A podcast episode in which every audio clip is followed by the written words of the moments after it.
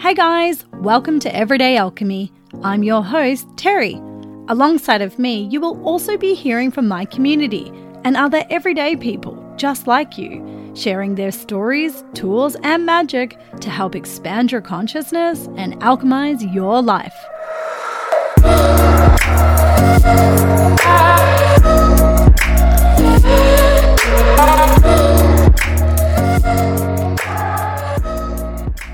Hello, everyone. Welcome back to the very last episode of season one. What? So, today I just want to let you all know that it will be the last episode of the season. I'll be taking a few weeks' break as things are ramping up for me during this holiday season. And yeah, I'll return with more episodes and a whole new season of Everyday Alchemy in the new year. So, as this is the last episode before the Christmas period, I thought I would talk about the different challenges that may come up for us during the holiday season. With all of the different Christmas parties and gatherings of friends and family and work colleagues, the holiday season can be a really busy one. You know, it can get a little hectic for some people. And there may be times where we might even feel a little bit triggered because, well, you know how spending time with family and friends can be sometimes. Or maybe for some of us, we can even feel a little bit sad or alone or, you know, just not like the holiday season as much as others seem to. I know for me personally, I've not had a Christmas with my family in Australia for over 10 years, probably like 12 years it's been. And for me, over the years, it can feel hard at times. It can feel lonely, isolating, you know, not being able to gather with my family or be together with them. So if you find yourself feeling sad or alone, or perhaps getting triggered over this holiday period, I just wanted to remind you of the blessing or the opportunity that this feeling or the thoughts that you attach to the feelings can actually bring. It really is a great opportunity to look at those feelings that you might feel and explore the thoughts that come up at the time. See what thoughts come up, and then see what meaning you've given to those thoughts. So, for example, if you feel alone or lonely during this holiday season, perhaps you might tell yourself that, oh, I'm all alone. I have no friends. I have no family. You know, you may feel sorry for yourself. You may feel isolated or lonely. And so perhaps the meaning that you attach to these thoughts might be that, well, you're unlovable that you're all alone in the world, that you're not good enough. So, those thoughts and meanings that you have attached or assigned to them, they're just limiting beliefs. They're actually not true. They just feel true as that is what you've been telling yourself and believing about yourself for a very long time. They probably stem from learnt beliefs or from trauma that came from your childhood. So you just need to look at that and look to where in your childhood you ever first learnt those limiting beliefs. When you do this, when you break down the trigger and break down where you first ever learnt the belief, you start to see that, hey, maybe this belief system that I've been telling myself isn't necessarily true. Maybe I've just gotten into the habit of unconsciously reacting to this limiting belief that was formed in my childhood, that was formed by someone else's limiting belief that I learned or that I had made up or formed during a traumatic event. Now, you can also take that initial trigger, that feeling that you felt, and use it as a tool to help you to see what it is that you want more of. You know, a goal or a purpose to work towards. So let's just say you feel alone, or you feel lonely, or that you have no friends. You can break it down, identify the limiting belief, see when you ever first formed that belief in childhood. Maybe in childhood you were bullied and didn't have a lot of friends. Maybe you've moved around a lot. Just look at it, identify it, and then realize that this emotion that you're feeling and these thoughts that you're having are just pointing you in the direction of what you do want more of. So maybe it's trying to tell you, hey, you know what? It's time to connect with more friends or more like minded people. It's trying to tell you, hey, it's time to connect more with your community or reach out to your family more. Maybe join a few more social clubs or groups. So, these emotions that you may feel, these lower vibrational emotions that might come up, really aren't all that bad. There actually is a whole lot of good that is also there. There are opportunities for you to do your shadow work, to identify your limiting beliefs that might be holding you back from something amazing. They're also there as a gift to show you what it is that you do want. Okay, so let's think of another example. Let's just say you're triggered by an overbearing family member that perhaps has their own strong opinions and thoughts about everything.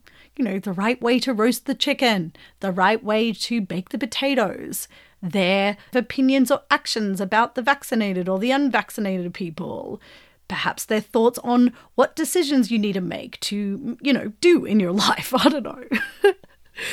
if you are triggered and if you feel the emotion starts to get, you know, activated, by this overbearing family member, remember to just be the observer of that emotion. Just note it. Oh, look, I'm feeling angry or frustrated. Just note the emotion that comes up. But then remind yourself that the emotion is just a tool. It's just an alarm trying to tell you what limiting belief you have, what fears you need to look at. The emotion that you feel isn't really you, it is not all of who you are. It just feels really, really strong because it's a really great alarm trying to show you what's getting in the way. It's trying to show you what's holding you back. So when you find some time to explore that emotion that you felt and identify the thoughts that you had at the time, you know, perhaps you felt misunderstood. Perhaps you felt like you weren't heard or seen for who you really are. Perhaps you feel like you're not doing a good enough job. All of those thoughts and meanings are just your limiting beliefs. And although they're extremely convincing at times, they're not true. They're not concrete. They're not the be all end all. And they're not who you really actually are. And they just want to be acknowledged. Now, the last thing that I want to bring up is something that I have personally experienced and have had struggles with over the years. For most of my life, I found that I was always reading the room and controlling the vibe of the room when I was in group gatherings. I always felt this urge of responsibility to make sure that everyone felt okay, you know, that everyone was included, that I talked to everyone equally, ask questions about themselves and their lives endlessly, you know, feed them compliments, you know, just so that I could make sure that the harmony of the gathering was in balance and that everyone was okay. I would read the room, observe what people and personalities were there.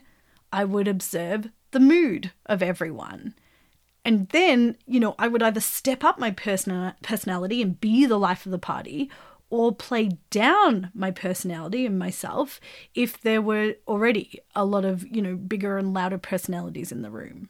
And after these gatherings, I would find myself feeling utterly exhausted. I would need a whole week's break before I could gather with people again or see different people, which is really hard to do during the Christmas time when everyone wants to be together and, and have Christmas parties and gatherings.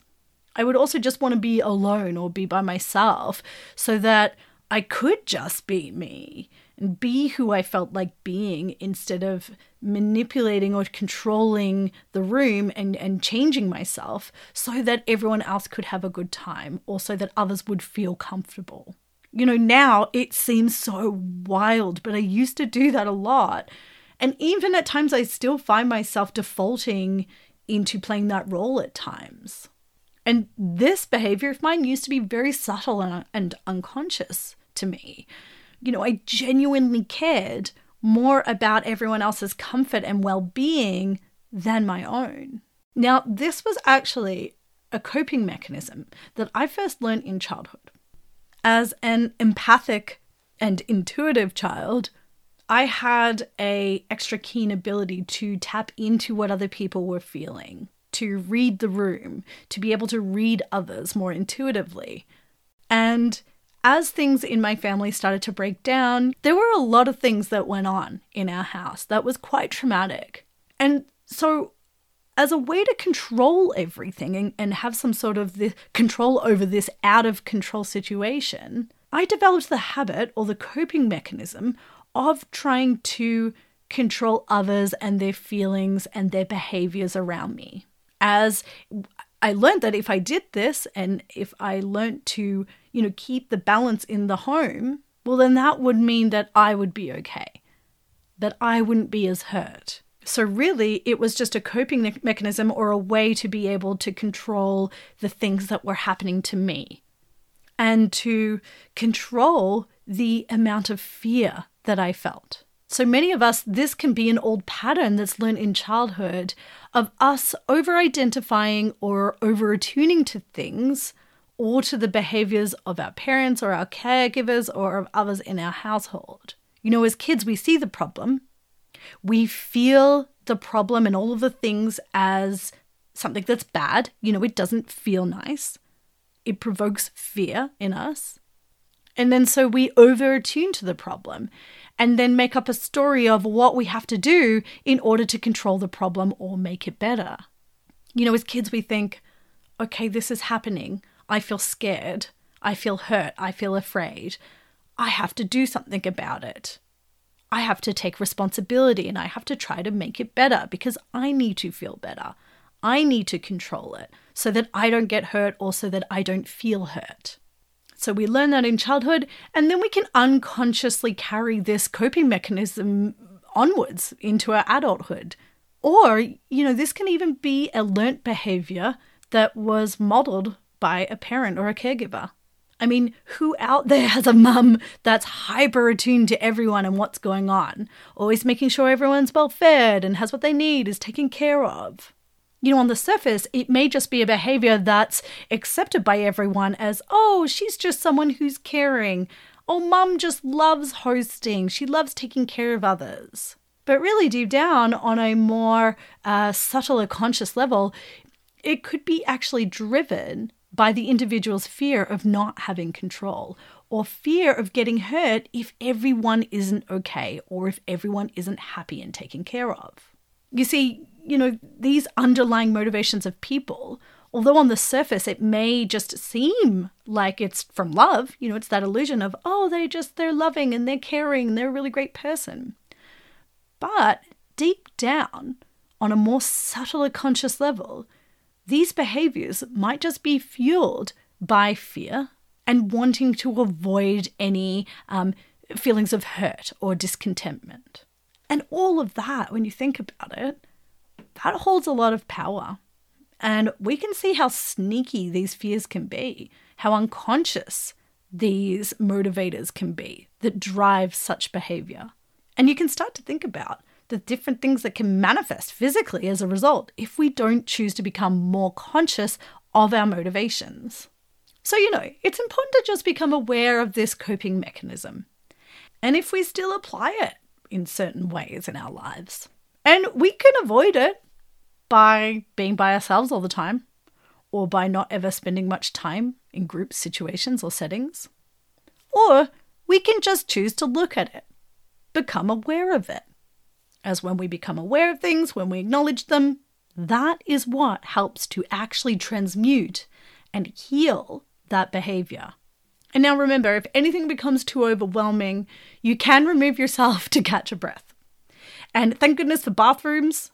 you know, thank goodness for toilets and bathrooms to take a five minute breather. You know, just take in deep breaths through the nose or have a little cry. Excuse yourself for five minutes. That's okay. And it's okay if our shadows come up during this time. And although it may not feel nice at first, it really is just the universe's way of gifting us a nice Christmas present. It's showing us exactly what it is we need to look at and acknowledge. What it is that's holding us back, so that the universe can give us more of the things that we do want, so that the universe can give us more of the things that is in alignment with who we really authentically are. It really is the gift that keeps on giving.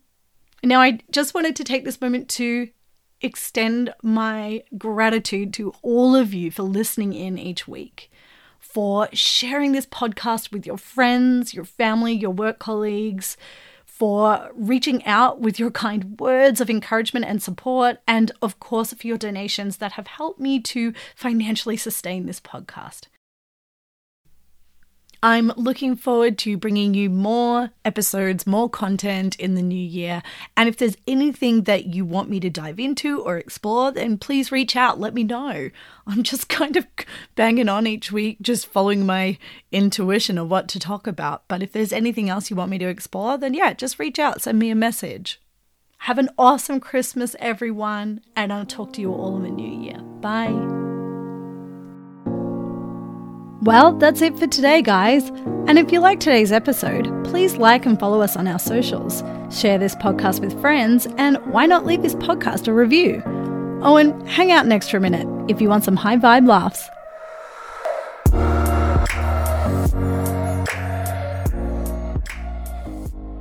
Oh, this is perfect for the podcast. Okay, so I have this incredible ability to predict what's inside a wrapped present. It's a gift.